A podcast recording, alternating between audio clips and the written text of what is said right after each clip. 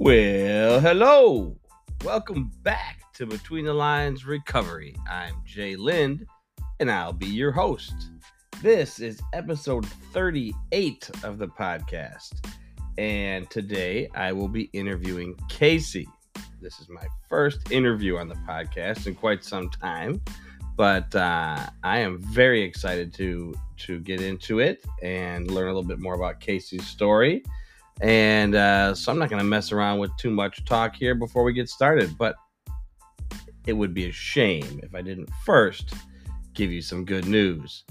So, without further ado, this is the good news. The good news, as always, is brought to you by OnStage. OnStage is a theater outreach and audience development program that collaborates with several colleges in and around the Twin Cities of Minneapolis and St. Paul, Minnesota. OnStage uses teaching artists to facilitate in class discussions about the relevant social, political, and cultural issues that seem to bubble up in these plays that are currently running in local theaters. What an incredibly worthwhile and awesome mission it is to broaden the range, reach, and impact of some of these truly incredible and thought provoking works of art.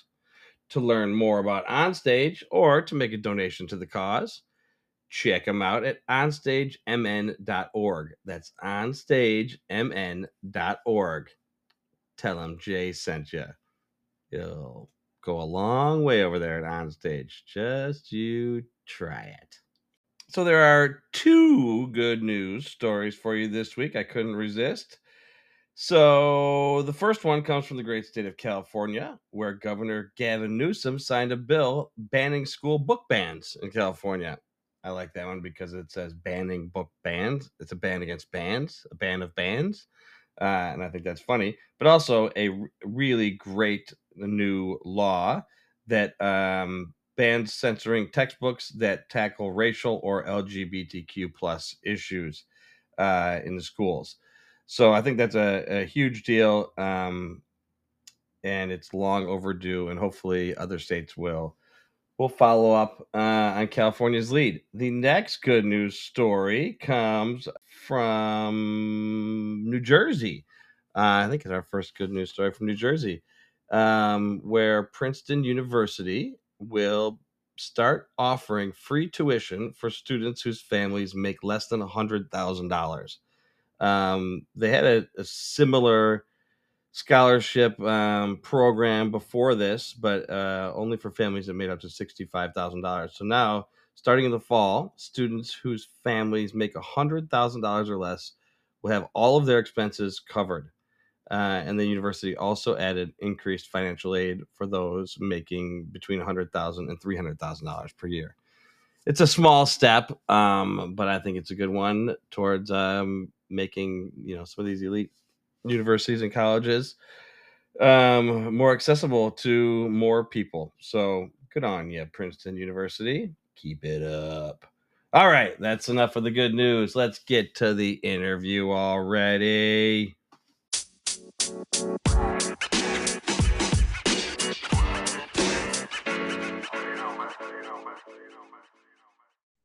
So, my guest today is Kacey. Uh, Kacey and I met on the sidelines of uh, one of my boys' games, and not too long ago. And then uh, shortly after that, she came across the podcast and my book, and eventually we connected uh, via the the interwebs.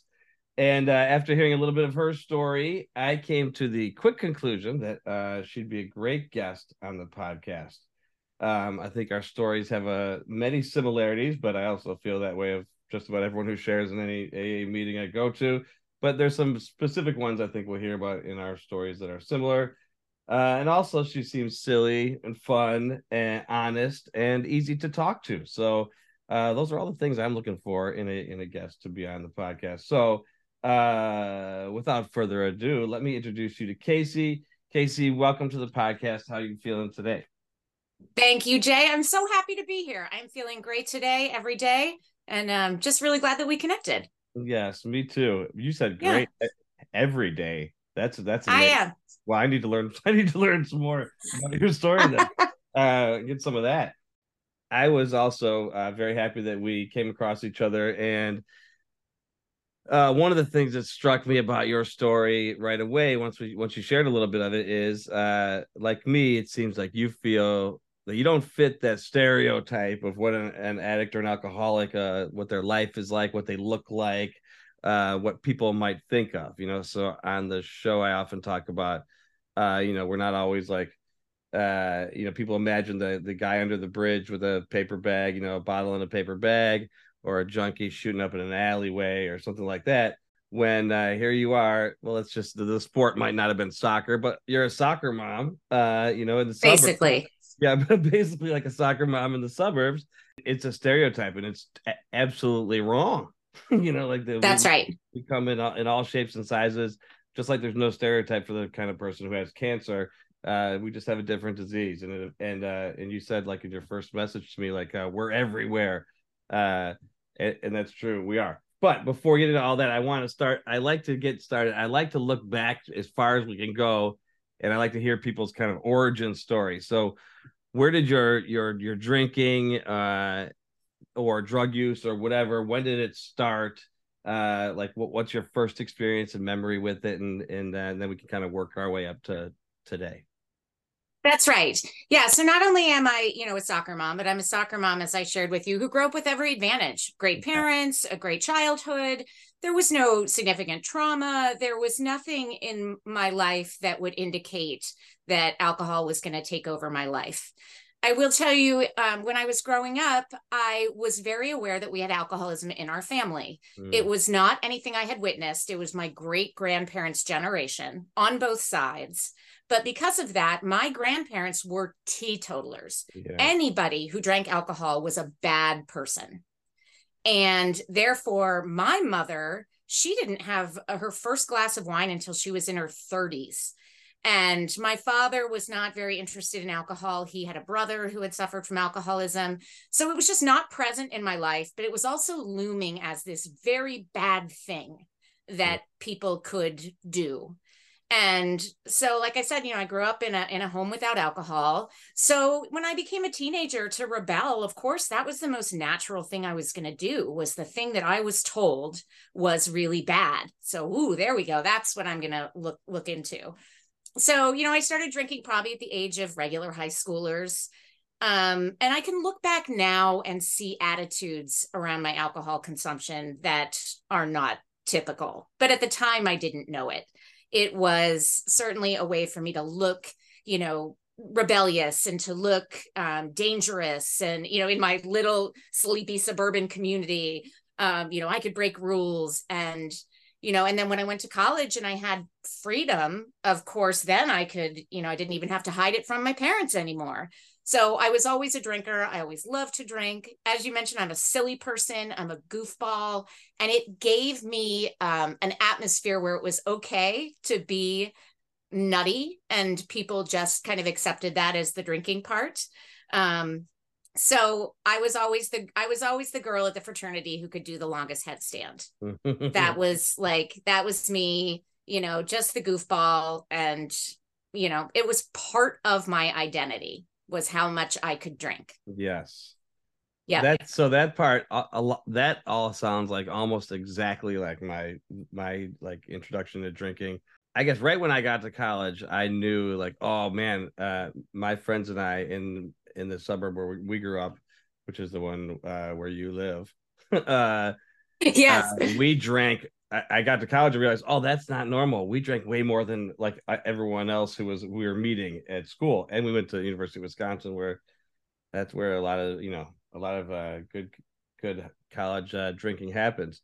So then I realized it was a lot like a lot of binge drinking, but the rest it seems very similar. At the time, I didn't yeah. figure it out. I didn't think anything was crazy, and certainly around me, uh, I wasn't standing out as somebody uh, drinking much more than anybody else. I liked it. It made me. I felt like you, like kind of made me funny or it's just kind of like fun and having fun and I wasn't hiding from anything. I didn't think I was or anything. Sorry. And I surrounded myself as I'm sure you did with other drinkers, right? right? You know, that's that's how we made sure that we weren't more out of control than the next guy.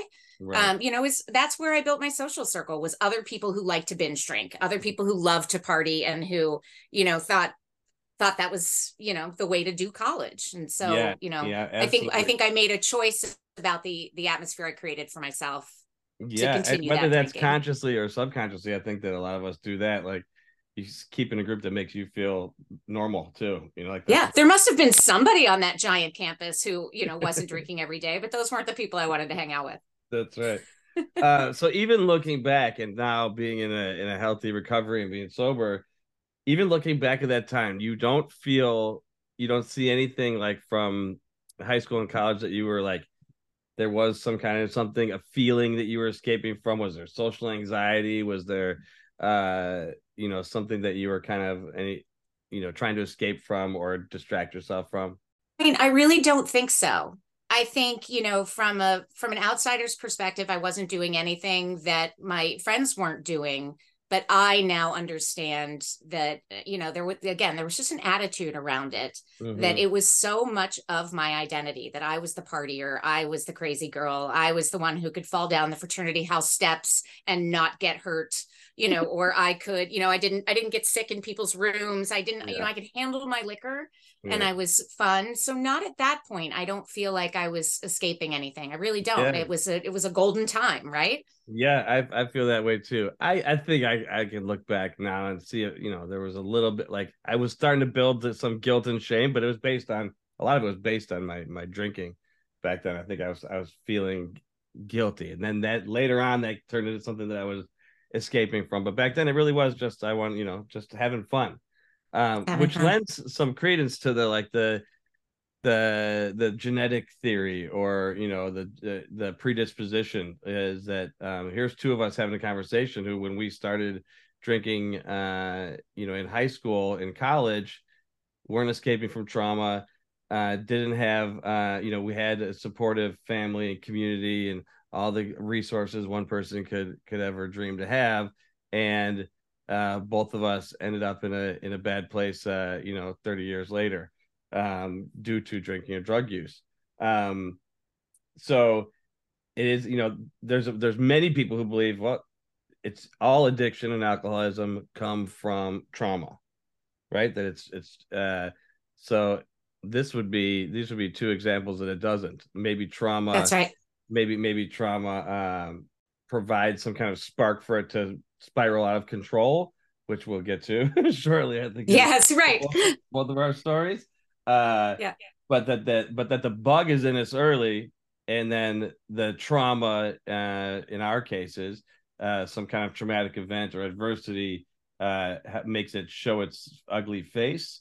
Um, but in the beginning, it wasn't like, man, I felt uncomfortable around people, and when I drank, I felt better. I felt pretty good around people all the time, uh, and I just wanted to keep partying. Sounds like that's Yeah, and I was incredibly high functioning. I had good grades. I you know, held an office in my sorority. You know, I on the surface have always, you know, been able to maintain a presence of being in control.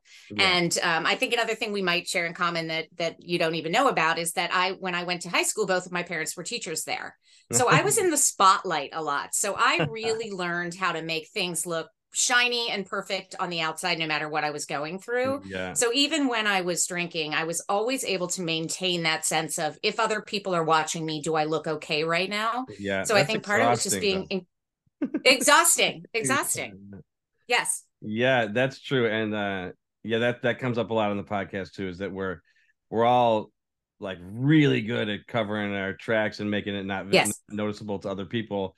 And the first thing people always ask me is, well, didn't your friends know? Didn't your wife know? Didn't your mom know? Didn't your family know? I'm like, nah, then we would have had to stop. See, Like, Right. that's silly. We had to protect it. And uh even from the people that you know we live with. And you know, eventually there's no hiding. You know, eventually, you know, they're on to you uh at some point, or maybe they're on to you and then you're not saying anything, but they're but they're on to you. Um Yeah. yeah, I I was the same way, you know, uh made it through school, the grades were good and uh functioning and you know, had a good job, graduate degree and you know, teaching high school, teaching uh five classes a day, five five live shows a day full of teenagers. Uh that's not easy when you're sober as a skunk, but uh certainly the way I was feeling, I can't believe that I did it uh, at all uh, Yeah. for, for that long. Uh, all right. So then when when so then that's through in in college. So then talk about uh how it amped up kind of what uh what and when did it start to become more than just you're the party girl yeah so after college um you know i moved to chicago and continued the partying and it's where i re-met my husband and you know we were living a great life. We were married but we had no kids. We were traveling. Drinking was part of our love language was you know going on vacation and over serving ourselves and it was just something that was part of our lives. And we hooked up with another couple who were great friends of ours um, and the four of us would travel and drink and go to you know events together and had such a good time. And the woman in that group uh, she was the first person who taught me to hide alcohol mm-hmm. she would come over with three bottles of wine and we would when we you know got to the to open the third she would take the other two and and put them under the kitchen sink and say oh that way when the guys come home they won't know we drank three bottles. They'll think it's just this one. And some that that flipped a switch in me. And i said mm-hmm. oh wait so i don't even have to like you know own up to the recycling i can i can put this bottle somewhere else and that was the beginning of when i started to have some deception around the amount that i was drinking mm-hmm. um, so i look at definitely that period of time as you know a bit of a change then um, I had children. I had no problem not drinking while I was pregnant. That was not a big deal. But then, as soon as I, you know, had my children, I was working full time. We don't have family around. There was so much pressure. The, you know, I really leaned into that mommy wine, and mm-hmm. culturally, everybody told me that that was okay, that it was wine time, and I could buy a T-shirt with that was bedazzled with a wine, and it says "mommy time." you know, I was like, okay, this is how yeah. I survive these difficult years with young children mm-hmm. is that I anesthetize um, in the evenings after work and you know that quantity that I was consuming just got got bigger and bigger and you know had to buy more and more wine and you know that was really where it started and again then i then i learned that you know i could hide that bottle so that maybe my husband didn't realize that my mm-hmm. sauvignon blanc was i was on number two or you know we all blancs That's right. We all love to talk about the days we would drink boxed wine, right? Because then oh, nobody yeah. can see what's in the box. And so I realized that my behavior from the outside was gross looking. I mm. realized that I had a glass of wine in my hands at all times in mm. the evenings with my children all the time. So I decided this isn't how I want my kids to grow up. I'm going to stop drinking wine in front of them. I'm going to stop drinking in front of people, in front of my children. You know, that's what I'm going to do. So, so then, of course, hold on, hold on, hold on. I got, I got so this is great. I just want to guess where this is going. That you thought yeah. the healthy thing was to do would be to just start drinking alone.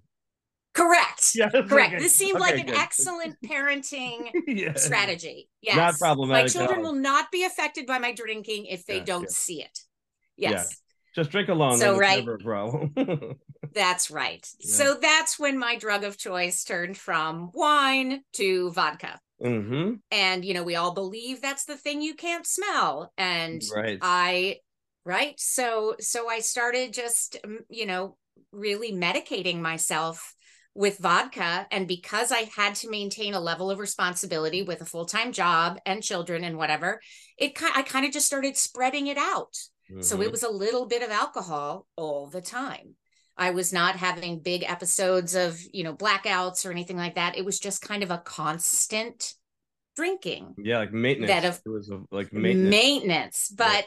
A lot of mm-hmm. vodka right so there were there were times where if you did an inventory of my home you know there'd be a handle in the laundry basket yeah. you know a handle in the garage a handle in my nightstand drawer mm-hmm. it got to the point where it literally i had to drink um constantly to stay physically okay because right. the withdrawals yep. would start to kick in you know at first it was just you know if i got too sober i'd i'd get anxious or i'd start yeah. to feel guilty. Right. But then the quantity continued to rise and it became much more physical. I would shake i would um, you know i would forget things i would feel fuzzy headed and so it just became the only way i could survive was by being a little bit drunk all the time yeah, so that's the thing that I think also that a lot of people don't understand, and I didn't fully understand until I went to inpatient rehab. Um, because uh, alcohol wasn't my drug of choice. Of course, I drank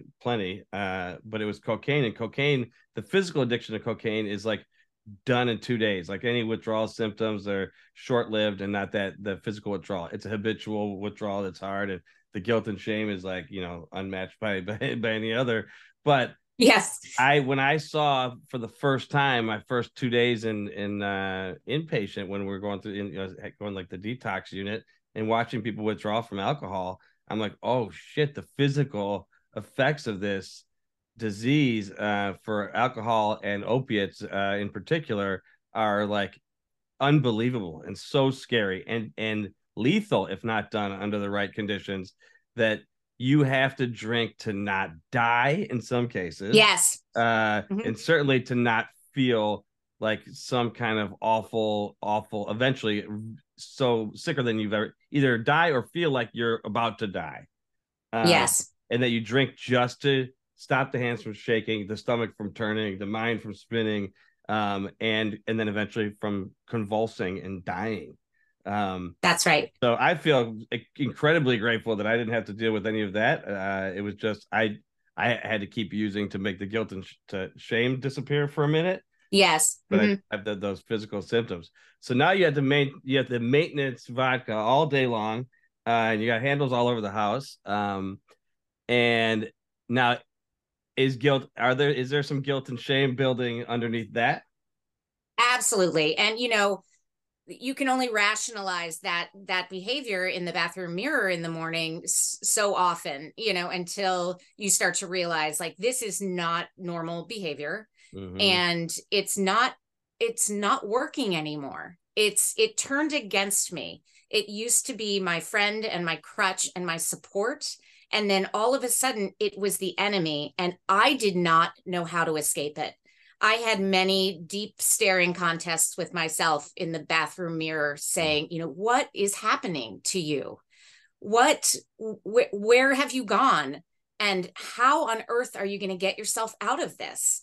And again, you know, when you do have those physical symptoms, Eh, you know as it's really hard because even in moments where i felt strong and clear enough to say this has to stop i physically could not stop yeah your body's and, telling you no you, you, can't and th- that's when the part of me gave up and said well this is you know screw it screw it i'm just going to drink myself down to the drain people will be better off without me anyway mm. because mm. i'm a disaster some people were sort of on to me a lot of people still weren't mm-hmm. but you know that's when i just sort of became very hopeless that yeah. i don't see a way out of this yeah so that that feeling uh especially because you know as you say you you you know now there was a way out of it. it is an easy way out of it i'm not easy but there's a there's a, a way out of it all you had to do is say something and you would have had a way out of it you could have gone you know you could have been in rehab and had a way out but we don't even we don't even hear hear that thought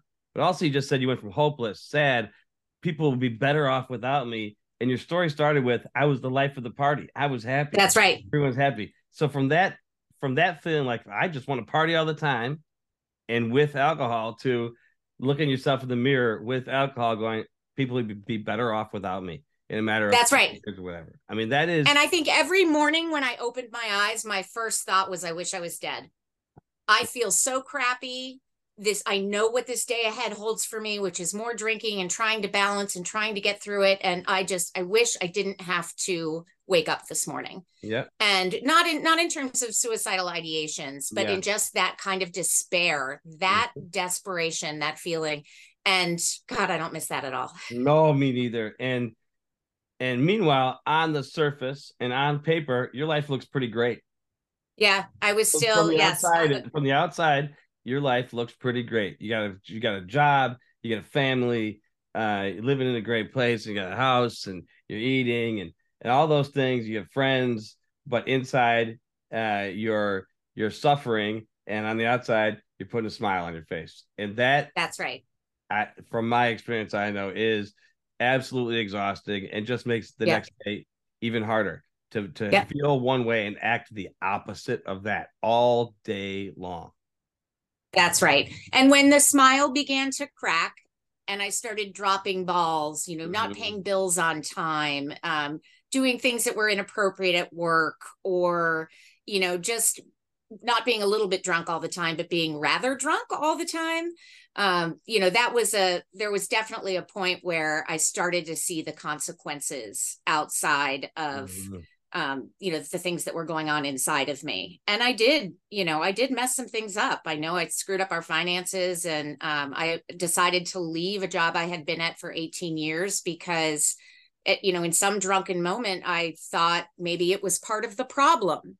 Maybe if yeah. I got a fresh start at a new company, I would be a little bit in more in control. And you know, you look for all of the outside reasons that this yeah, might be, be, happening to yeah. you. It can't be you. It couldn't possibly. It couldn't you, right? possibly have been Everybody me. loves you, so it must be this damn job or the boss or that's the, right or the city I live in. You know, like I always say about the geographic changes. People yeah. alcoholics and addicts go, I'm just going to move cities. That'll change it. Like, you know, guess what? They got vodka in Denver too.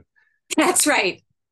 Um, that's right. All right. So then event, so that's building and it doesn't, you're not showing any signs of that coming to an end. You're like at this maintenance phase where you're, uh, you know, barely holding on. Um, but then uh, there's something, something bigger and worse kind of tips the scale. That's right. I want to talk about that a little bit.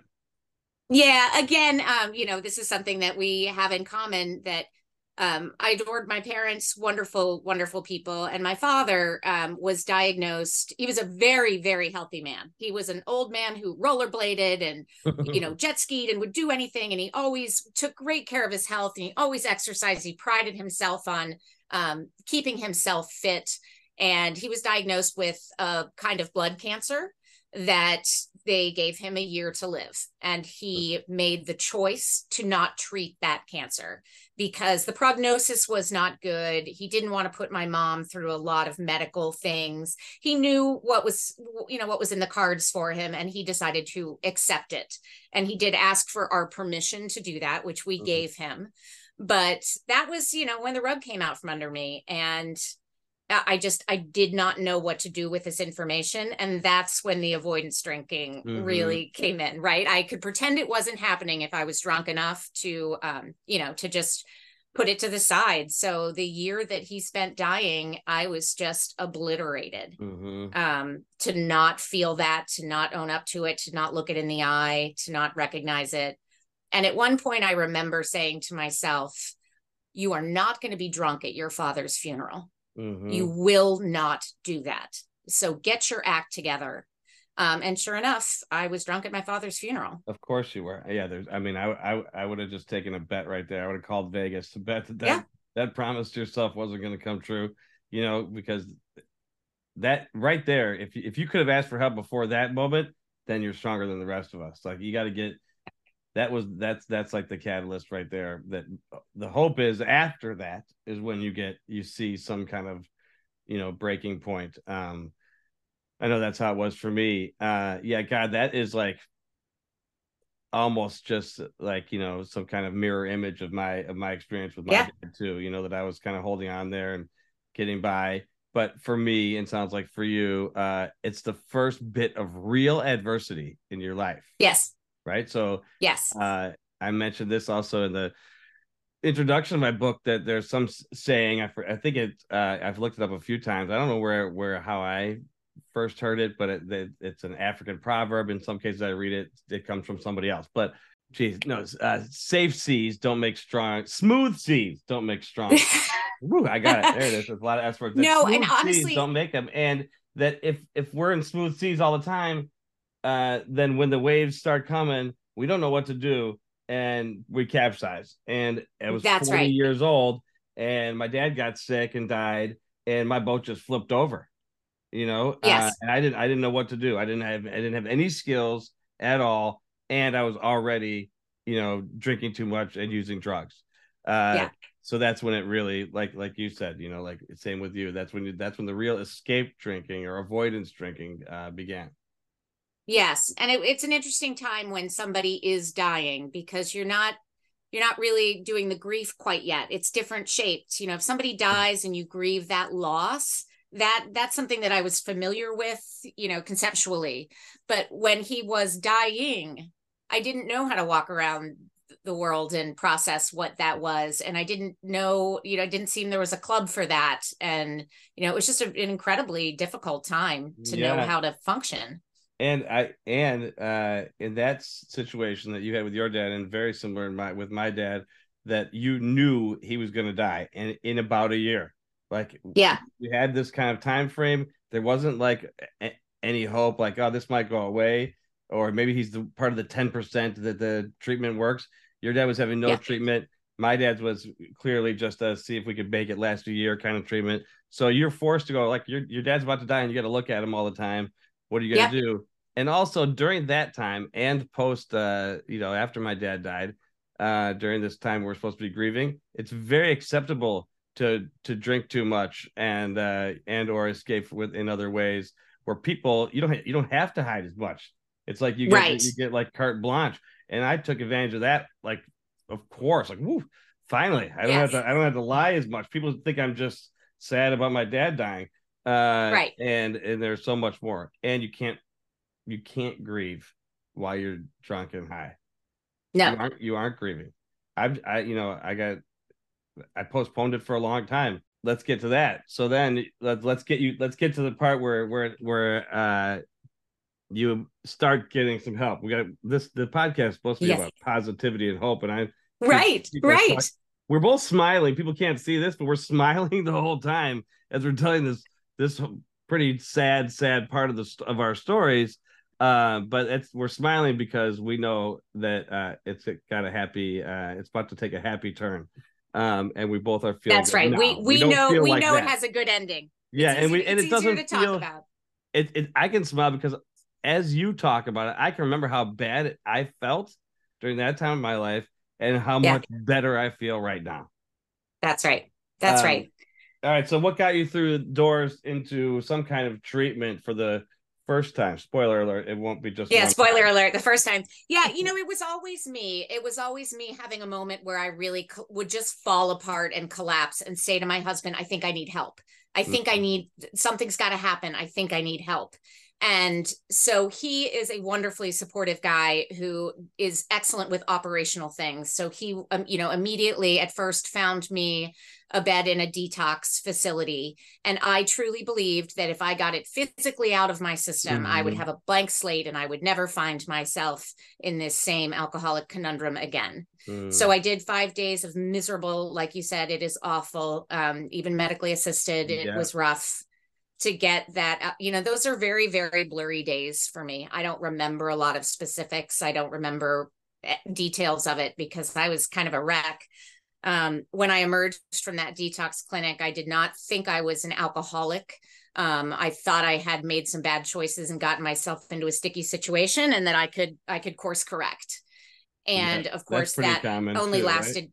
for a few months. Yeah yeah and then i common. found myself back in that situation again and worse, right? right. And absolutely worse. Absolutely so the next worse, time, yeah, the second quickly. time, once you go, you get help or get some kind of detox, get some treatment, get something, and the next time, first of all, they they they often say, I hear, have heard in rehab and meetings, you know, like your alcoholism or your addiction, uh, while you're not drinking, it's doing push-ups. It's yep. it's strong. It's waiting for you. you take the first drink because now you know you're doing it. You're starting clean sober and right away, that's why they say AA sometimes ruins drinking for people. Like now you got to go back out there and start drinking, and you're feeling even more guilty because now you know exactly right. what you're doing, and it's all your fault because you picked up the first one. Uh, so now it goes. It usually, I'm gonna guess, it skyrockets right back to where you left off pretty quickly. Bad. So it was not. Uh, it was not a long period of time until I was saying I needed help again. Mm-hmm. Um, because the wheels fell off so fast and so completely that you know I was able to ask for help a second time. And once again, I did a five day detox and thought maybe if I just changed my mindset again, then that would be, you know, a solution. But, uh, you know, again, I just repeated the same thing that hadn't worked the first time, did it mm-hmm. the second time, did an uncomfortable detox in a facility, and then came back and, you know, maybe made it six months, nine months mm-hmm. without drinking but I was really like it, you know, it was I was hanging on by my fingernails. It was yeah. So was that just detox? I wanted no, to drink. Was it just detox and no meetings or anything? Just you just detoxed no. and then white knuckled it. white knuckled it. And I wanted to drink. Oh my goodness, I wanted to drink so badly. every day. And so I did. And it's, you know, just so interesting. You you think back to those moments, or at least I do, of when I picked up again. And, you know, just the autopilot that, you know, my brain went on that Mhm. somehow tricked myself into believing that that it was okay to maybe just have one or two and just not taking into account at all how my body would physically react to that and just want more and more and more. And it was never, it could never be a little for me. It just Yeah. didn't work because Yeah. by the time I, you know, had had that one I said I would have, my brain was in a different place and it, Yeah. that brain was saying two is fine. And after two, that, you know, two wine brain was saying, you know, heck, the the, night's already gone. Yep. Just, Yep. just lean into it. Yep. I had a uh, So- I had a uh, a counselor at one of my stints in outpatient rehab who used to just say, uh, I'm gonna do an impression of her. Her name was Shar. She's the greatest, and she'd say, "Just don't pick up, just, Just don't, don't." pick up," because we were all in there and sober at the time. And the truth is, if you don't pick up the first one, you're good. Yes. But after you pick that one up, that's when you're powerless, right? So That's all right. you got to do, and she just made it so. And I used to laugh like, "Shut up! Don't, don't tell me just don't drink or just don't do cocaine." I get it, but now when I think about, it, I'm like, "Oh, she's just breaking it down the most simple terms. Just don't pick Yes. one up. Once you do, Yes. and then she would say something along those lines, like." Don't come crying to me or whatever. She was kind of a tough love Yes. one of the counselor. Uh, because Yeah. after that, once you pick the first one up, now you can't stop without help That's like right. you can't you can't do it. You're it's it's you got no chance. That's so right. then what's the next step? So I fell apart again. And this time, you know, I, I said, this is the crazy train. I can't just keep going to rehab for five minutes and, um, you know, and then coming back and starting all over again. So I committed to a 28 day um, inpatient program. The hardest part for me was leaving my kids. You know, what Mhm. kind of selfish monster am I that I'm going to leave my my small children for a month to go, you know, take care of my, you know, inner demons or whatever. It was really hard for me to think that I deserved that time and deserved that help.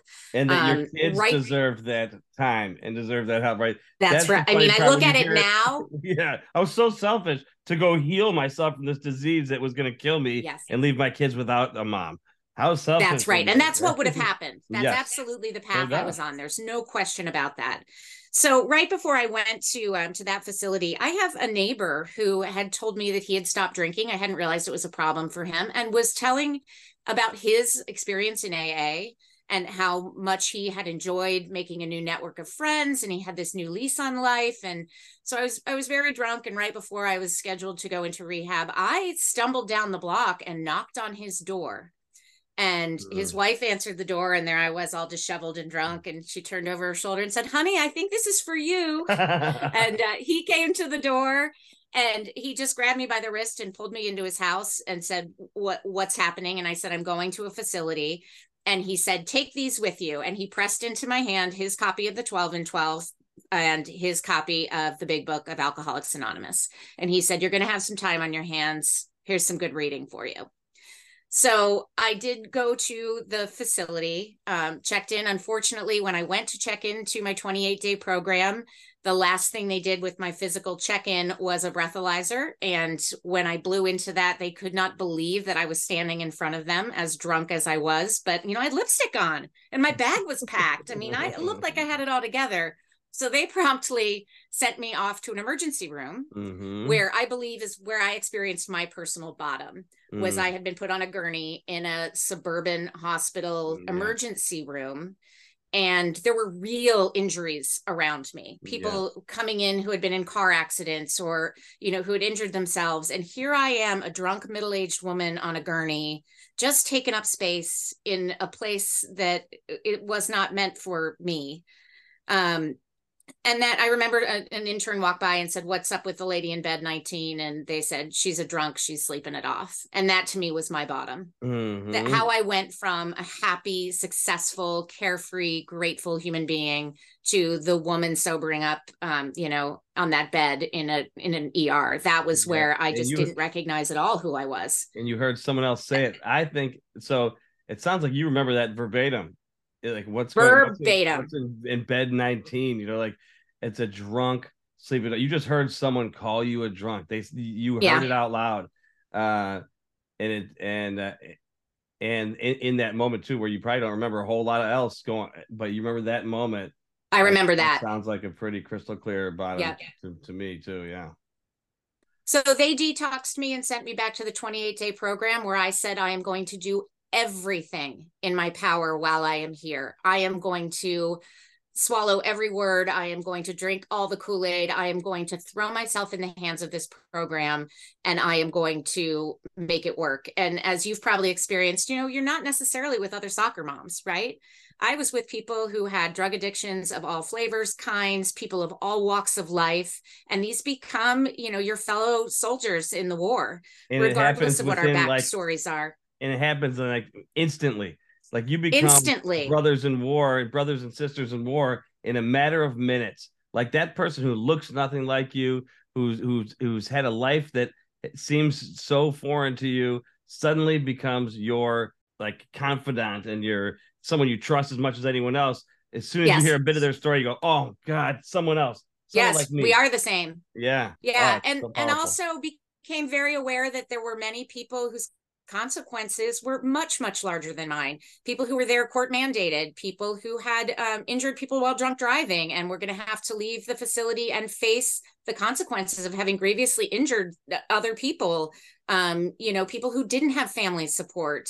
There I, I realized i had so many advantages from my seat in that rehabilitation center that i needed to make the most of it. I needed to pick myself up and dust myself off and near the end of that rehab, I attended an, an AA meeting in that facility. And it was people came in from the outside to hold the meeting.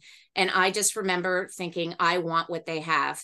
These right. are the most joyful alcoholics I have ever seen in my life. And their message to me was that you cannot do it without a program. You can't just go out there in the world and not have uh, you know a system to sort of put yourself into that's not how your mind works you need you need the support um, and so i made the commitment at that point as repugnant as alcoholics anonymous mm-hmm. seemed to me everything stereotypical about you know be calling myself an alcoholic about hanging out with other alcoholics it really seemed as my my parents had were raised to believe that those were bad people. Right. So admitting my to myself that I was one of them and that I was going to hang around with them, that was a leap for me. I had to I had to really um, embrace some humility. I really had to check my ego at the door and say, you know, guess what? This is who you are. 100%. Look at yourself on paper. This is you. And when I got out of the facility and was able to find a meeting full of wonderful women whose stories were varied, but who at the core we, you know, understand this addiction and what it's done to our lives. And suddenly you're out the alcohol isn't a problem anymore. It's not, you know, I said between, you know, other visits to rehab, I wanted to drink. All of a sudden I really didn't. There was a life of sober people who were being successful and happy and connected and i did not realize that that was an option I didn't realize there was a sober life out mm. there that was going to be so rich um, and so rewarding for me. And I have never considered picking up since then. I and don't how have long ago that was obsession. That? How long? How long ago? Well, thank you. I just celebrated five years of That's sobriety, right. one day That's, at a time. That is uh, nothing to shake a stick at. Is that a saying? I think I just made that one up. Yeah. Uh, no, you can yeah, shake that, your stick that... at my five years. That's fine. yeah. Um, five years. Congratulations. That's a big deal. And uh, you know, so I've had some some bumps in the road along the way. So uh, I'm sitting here right now going, I want what you have. Uh, so so here I am, and, and you are right. Uh, I think about those uh, about the way those first meetings feel for a lot of us. Not for everybody, um, but I think for the those of us who are like like like you and I, it sounds like like social people also you get you think it's going to be this like drab sad melancholy group and you get in there and uh, often it's like a lot of people laughing telling jokes having yeah. fun and and it's social like oh my god i'm not going to be by myself uh, people are having fun and talking to each other and they're all going to coffee beforehand and going to have coffee afterwards a lot of coffee and cigarettes back uh, yes that's right around those uh, meetings but they're happy. I'm like, oh my god, it isn't just that, I'm gonna have like a, a death, a, a life sentence of being bored by myself. No more fun. Yes. So seeing that Yeah, fun I was a big part for me. and I suddenly had to face life without, you know, the the warm blanket of alcohol. Mhm. And, you know, you're left with the the leftovers. You know, it, you take away the medicine and then all you have is the disease. So I don't want to indicate that that wasn't difficult to face those things, but I also with the help of my fellows realized I was just really out of practice living as a human. I was Mhm. really out of practice meeting new people and Yep. having sober interactions and um and I learned that practicing them again even if they're a little bit uncomfortable makes them natural again. I I you know I'm no longer afraid to, you know, walk into a party where I don't know anybody. Um I've I've honed those skills back again where I can be the kind of silly fun engaged person that I am without um, you know, without the fear of the social anxiety as much. And, you know, sometimes I just social anxiety, we all have it. So what? Yeah, Yeah. you feel uncomfortable, but just go. It Yep. goes away. Everything goes away eventually. Yes, and I think that's another like one of the great uh, fringe benefits of of AA and other twelve step programs is going through those steps uh, means you have had lots of uncomfortable conversations. So Yes. nothing is uncomfortable anymore. like the regular Yes. social anxiety of like walking into a room and meeting somebody new or speaking in front of a group or doing Mm-hmm. it like doing some like thing that's vulnerable. It's nothing compared to the conversations I had to have Yeah. you know, post rehab and in the early recovery and along the way, as recently as you know, a few weeks ago, uh, you Yeah. know, due to due to you know the results of of my actions as an as an addict, I've had to have the hardest conversations you could have. Uh, And it didn't kill you. It, it didn't kill me. It helped every single time. It went way better than I thought it would go, and every single time my life got better as a result of those difficult conversations. So now it's like, oh my God, I really don't want to do that. I know that means it's a good conversation that I need to have. It's going to help me. And and it, it just gets easier and easier uh, with time. That's right. And for me, the steps of AA and my and my sponsor and the people that I've met, um, you know, I sort of welcome a little bit of discomfort now because I know what Yeah. to do with it. I know how to look at the way I'm feeling, um, you know, and how to, to, to remember that it's not forever, to put it in the right, place, to kind of look at it with a different perspective and to move through it. And that Yeah. skill, I mean, I don't have road rage anymore. It's amazing No, it's been so helpful in my traffic? life and in general you know just to be able to say when i'm feeling this way why am i feeling this way and it's okay to feel this way but if you don't want to keep carrying it you know you make the conscious decision to let that bad feeling move on Yeah. and you know for me that it just and you, i said i was great every day and i feel like that's why i'm great every day because i have been given um, a little bit of a roadmap of how to see the glasses half full yeah. and it doesn't mean that it is not also half empty but i choose to live in a world where it's very half full and Yeah. that Probably- um, brings me a great deal of serenity Probably half full because you you drank the first half already. that's right i drank the other half that's right. that's Uh, right this is all that's left and i'm not touching it Good. Leave the yeah. Leave the rest of the. That's right. the that's right I think so much of what you're saying is like is really I think will will ring true for a lot of addicts and alcoholics out there listening, but also again to the to people who listen who are family members and loved ones uh, of addicts and alcoholics that uh, you can't go. I it's never safe to say like oh, I have something seems off, but it couldn't be her. She couldn't be an alcoholic or he couldn't be an alcoholic. Look, they have a full time job and they're pick, taking their kids to soccer practice. There's no way, right? I I must be that's right right. So it's it's also so it's for us to hear these stories, but for loved ones to go, you're not crazy. You you have that doubt about your about your family member, your loved one. Um, you know, maybe investigate that a little more, right? Because it it really does happen to everybody. It doesn't Yeah. discriminate. It looks different for different people, but uh, it happens to everybody. Uh, like you said, of every every walk of life. Um, now, in these past five years, uh, five plus years now, um, you have been going to meetings. Do you have like a home group? Do you have regular meeting that you go to? I do have a home group, and I had mentioned that you know I've always enjoyed the presence of men, but I so it's I surprised myself by finding that a women's group was really those were my people. Um, I still struggle with vulnerability and making really deep, sticky relationships, but I'm also so much more patient with myself and just putting myself in a room with these familiar women who all have these great stories. Is I, I go on Saturday mornings, and it sets me up for the week the yeah. things I hear there resonate in my head all week long. It really sets me up for the way I want to choose to live my life that week. And I'm just incredibly grateful for it. I also travel, um, do some outside sales work. So I'll pick up a meeting here or there if I'm in an interesting town or that, you know, I have an hour to kill. I feel welcome, you know, at every meeting that I go to and have a different experience. And it's just, you know, it's, gosh, it's free therapy and it's available all the time. And yeah. I just wish I had, you know, been able to to um, get comfortable with the idea of being an alcoholic much sooner. And it's interesting because when you, you know, you think about your children and your loved ones, and if they were struggling with something, you would want them to get help for that. Yep. You know, you want people to seek the professional help that they need. And for some reason, I didn't think I deserved that or that it was, you know, I guess it's the ego that I had to say I can't do this on my own. But I look back in it now and think, of course you got help. Of course that was the right thing to do. Mm, yep. yep. Um, and you don't want to be a so burden. Grateful I, that I did. I remember. I remember thinking like I don't want to be a burden. You know, like it's going to be burdensome yes. if I do this. Really, me being a, a, a, cocaine addict is a burden. Uh, yeah. me spending 30 days away from the house is not a burden.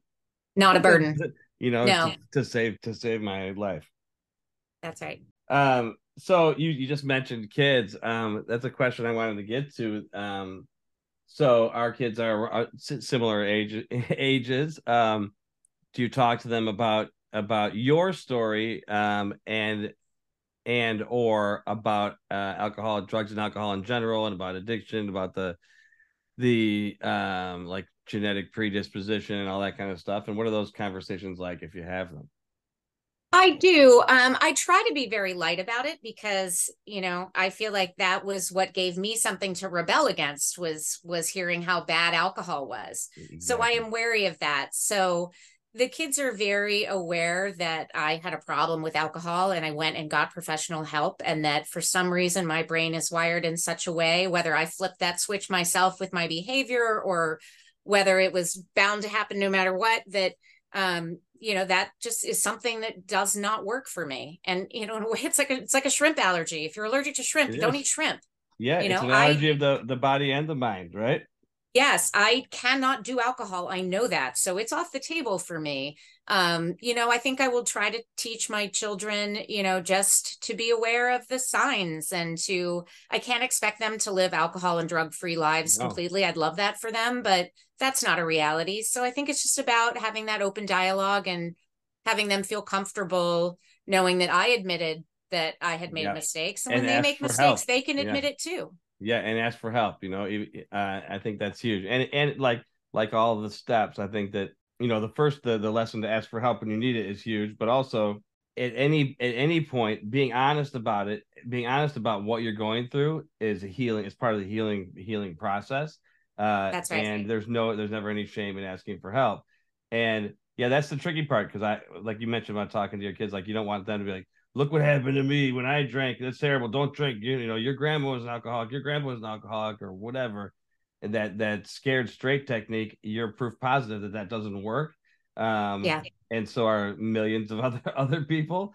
Um, so I've been trying to, especially with the, you know, with my son who's, you know, a sophomore, to to say, uh, you know, it's basically I understand that it's inevitable, buddy, that you're gonna you're gonna be drinking soon if you're not drinking already and yeah. Uh, and I just want you to know that I'm here if you want to talk about it.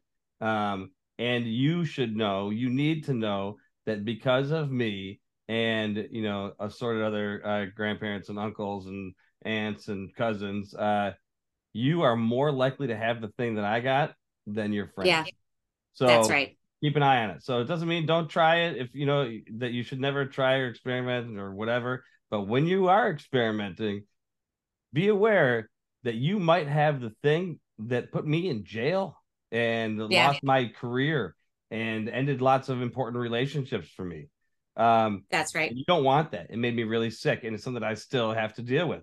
So you might have it. You you're more likely. So, but you might not. You might be able to drink like your mom. you know, she's, that's right. She's, she's fine. Uh, yeah, but just be aware of it. Tell your friends that your dad is a drug addict in recovery. That's okay. Yeah. Don't yes put the stigma away. Throw it away. You don't pretend like if you have a, a parent with diabetes, you don't say, "Well, don't don't mention dad's diabetes." You know, that's right. you you can say it because it's a, it's just it's another disease, and and that's this is the one we got for sure. Yeah, and I think I love the phrase "wise mind." Yeah. Um, I am a very dichotomous thinker. Like, you know, I can argue that it's black, I can argue that it's white in the same breath. Um, and just always knowing that gray, gray is the is where it always is. Everything. And I hope that, you know, my children neither feel so terrified of alcohol that they can't enjoy it the way normal people do.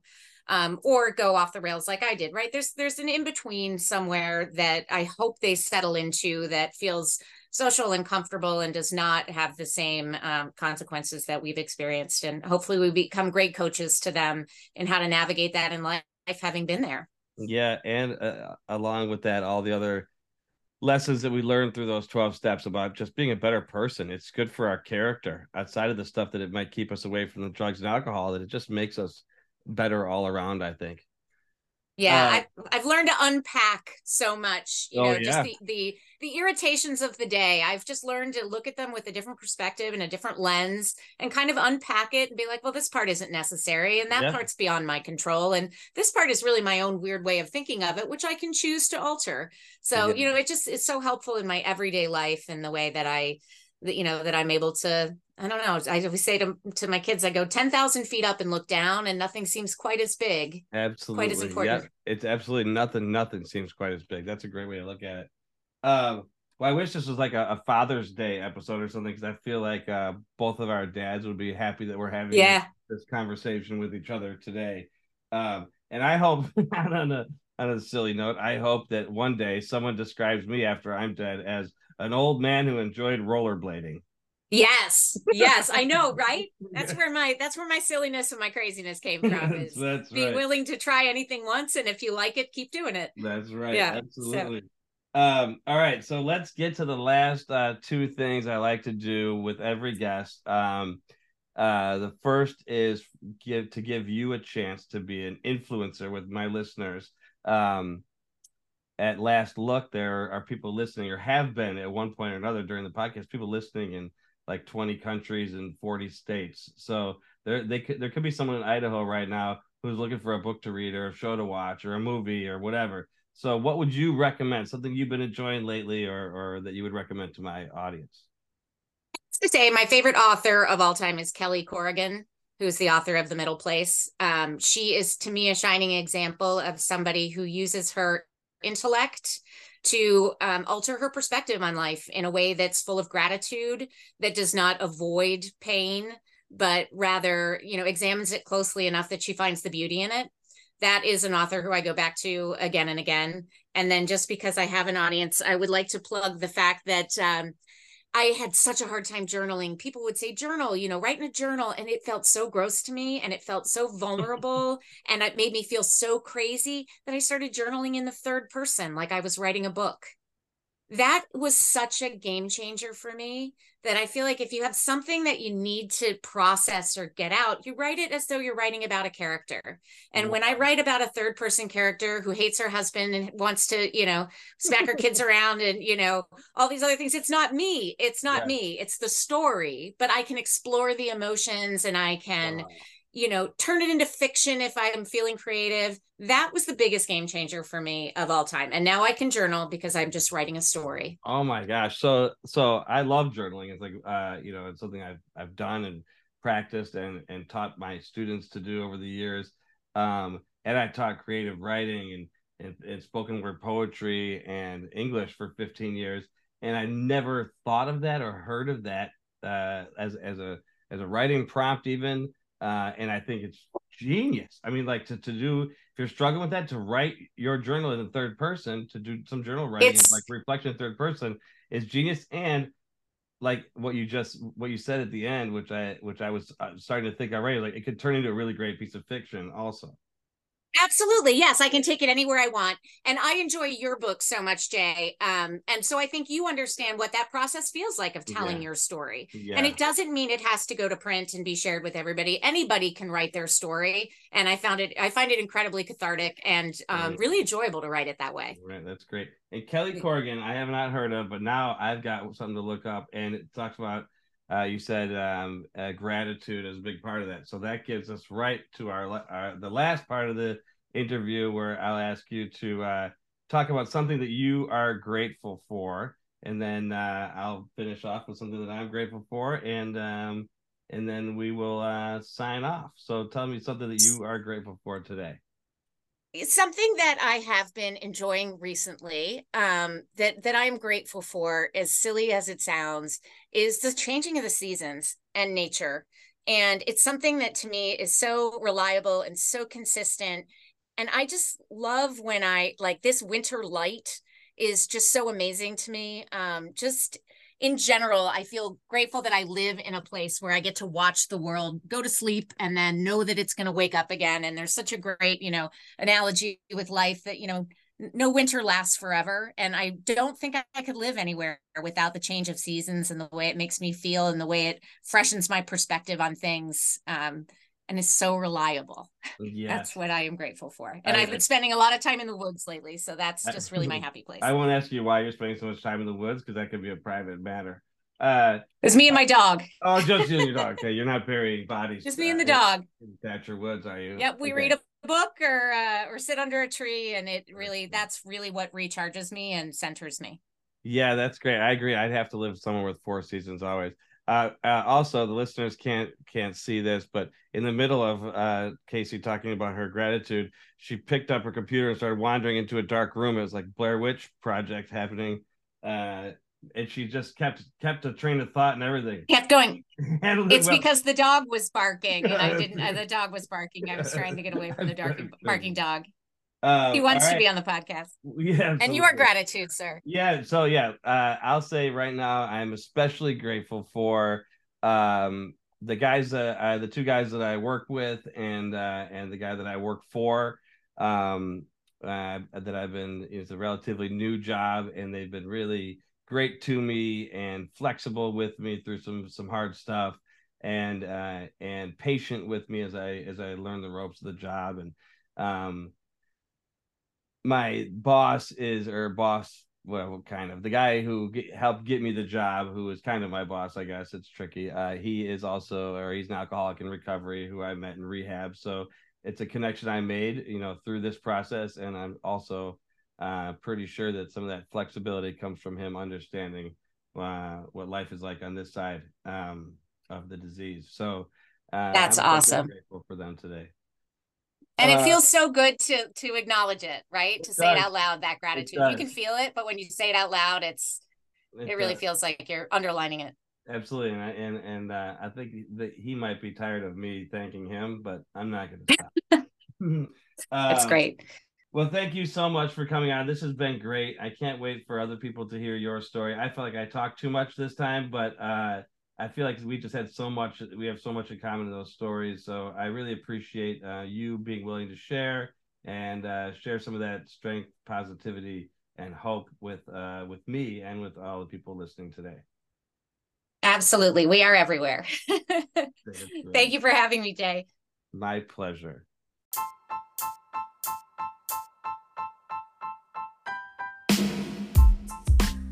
Well, I don't know about you. I thought Kacey's interview was the perfect interview to get us um, re energized and back into the swing of things here on the podcast. And it certainly left me feeling hopeful and um, full of promise for, for my future in recovery. And I hope um, it had the same impact on some of you uh, as addicts and alcoholics in recovery or searching for recovery or loved ones of addicts and alcoholics out there.